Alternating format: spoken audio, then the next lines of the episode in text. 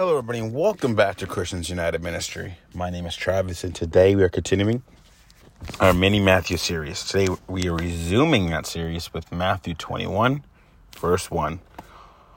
So let's get right back into it. Verse 1. And when they drew nigh unto Jerusalem, and were come to Bethphage, and unto the Mount of Olives, then sent Jesus two disciples, saying unto them, Go into the village over against you and straightway ye all shall find an ass tied and a colt with her. Loose them, and bring them unto me.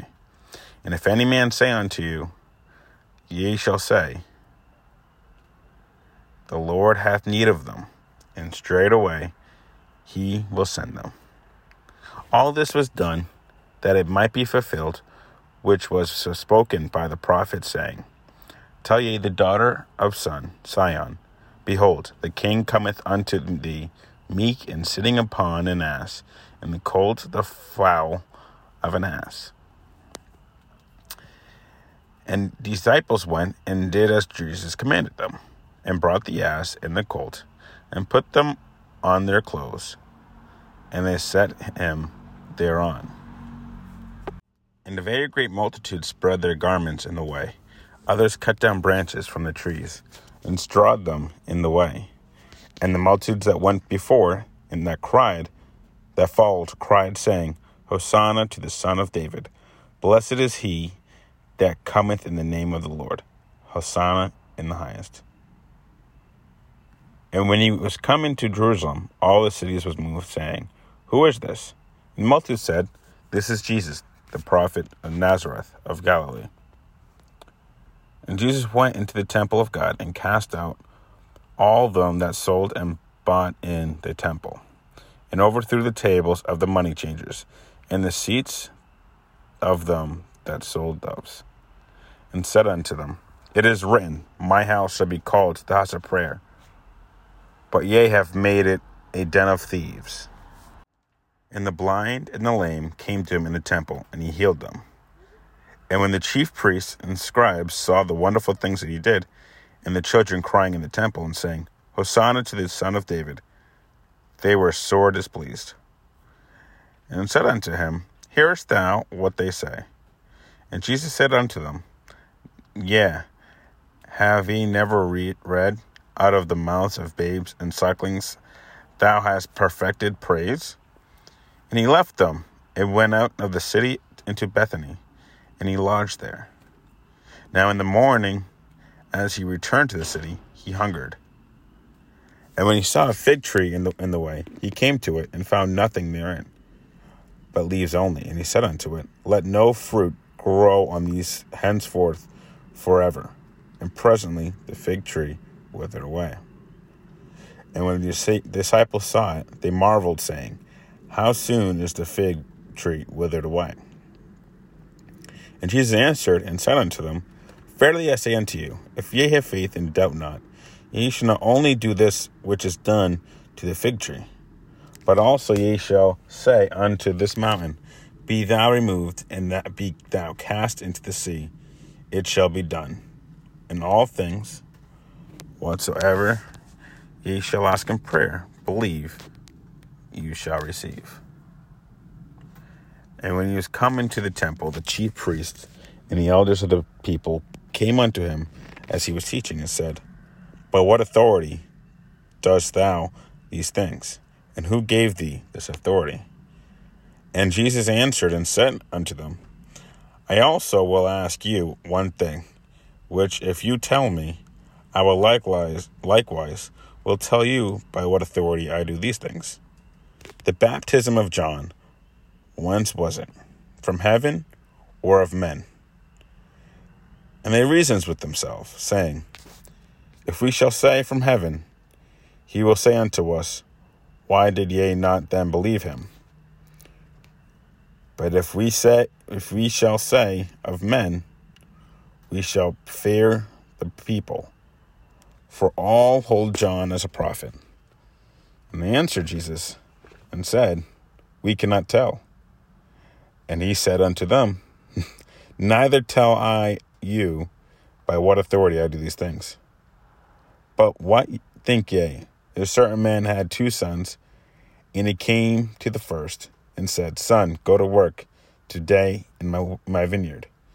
And he answered and said, I will not. But afterward he repented and went. He came to the second and said likewise.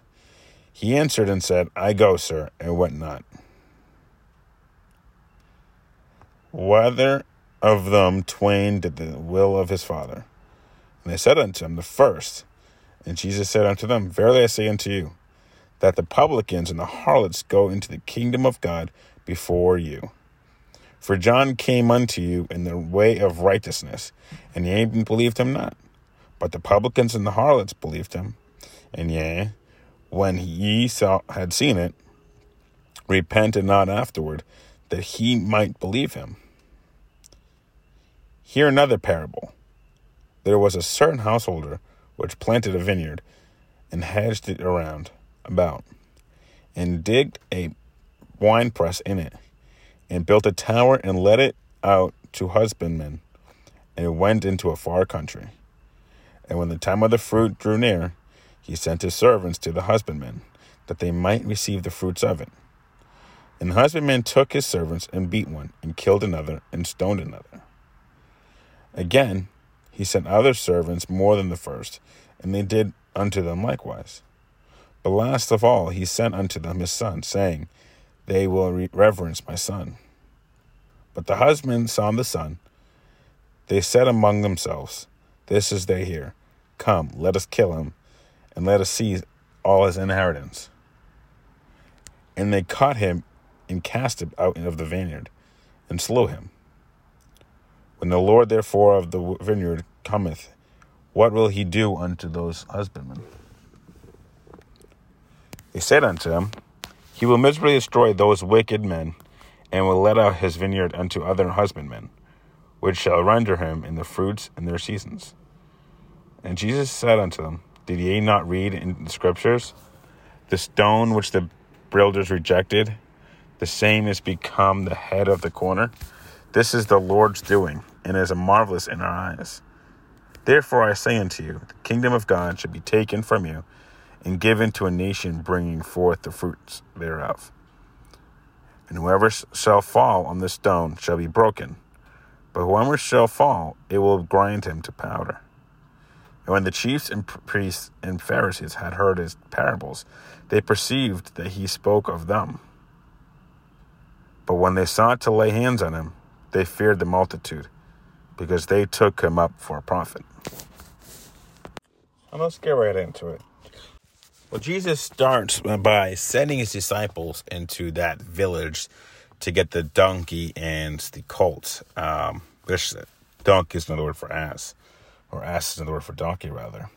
And he's actually fill, he's fulfilling the prophecy made by Zechariah, saying that about the Messiah, how he's the king and riding riding a donkey. And the symbolism is actually kind of easy to miss its donkeys are common work animals and unsuited for battle. Victorious conquerors of the era would parade on horses, much as a modern general might die into the city on the back of a tank. Riding a donkey rather than a war horse is more like a modern person sitting in a pickup truck. You know, and we got to remember that in the future, Christ will come in power and judgment. This time, his arrival is consistent with his role as a sacrificial savior. So, what was pretty much saying here, to make it in better terms, is when he comes back, he's going to be more of someone coming back in power as a king. You know, he's coming here now. He's he's in Matthew now as a sacrificial sacrificial savior, somebody who is come here for one purpose, and that's to sacrifice himself for us, the people, saving us from ourselves. And when Jesus walks into that temple, he's he's furious. Um, he's he, he gets mad and he's saying he's like they're ruining what the temple's made for. They're using it for, as a more of a market than a place of prayer, and you can see that he's getting upset and he, he tosses everything uh, he's breaking, yeah, not physically breaking everything, but he's showing that he's angry. And when he, he leaves and comes back, he's challenged by the chief priest. And they asked him to justify. And I thought it was, I was kind of not to snicker, but they were asking him to justify his authority. Who told you you can do this? And Jesus did promise to answer if they would respond to his question. And you notice how they choked, right? You notice how the Pharisees couldn't, they got stuck. They couldn't answer the question any further. They, they didn't know how to answer the question. So that's just one again. That's just the sign of the devil, by the way. Um, uh, but the implication of his question is whether John the Baptist was a true was true or false messenger. And Jesus knows these men rejected John, but are too cowardly to admit it in front of people. And they just simply said they didn't know. And rather than leave it alone, he pre- Jesus presses it. He tells the two parables each about the vineyards so that the Jewish leaders to show how the Jewish leaders have failed. And he first compares them to a son who says yes to his father but then disobeys. The people despised and dismissed by their culture as sinners were the ones who repented at John's message. So what is he telling saying here? That that those who did whoever promised their life to God through John and ended up not doing it. And then it's, it's, so it's pretty much saying, yeah, you're saying yes to me directly, but when you're behind my back, you're just not doing it.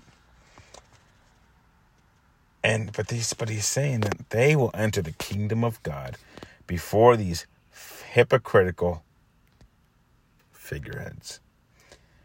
And that's and the funny thing is is they realize that they're talking about him in this parable and in the next one they realize the pharisees are like you give her someone talk to you about yourself like you're like wait is this talking about me? That's what's going on here. And the second parable shows the jewish leaders as tenants of a vineyard who refuses to give their agreed rent in the form of harvested crops to the owner's servants. Instead they mistreated and killed the servants and then the owner's son as well. And this connects the Old Testament reference to Israel as a vineyard, which is, if you want to go and check that out, um, Isaiah 5, uh, verses 1 through 7. And uh, Jesus applies this parable to Israel's history of persecuting messengers of God.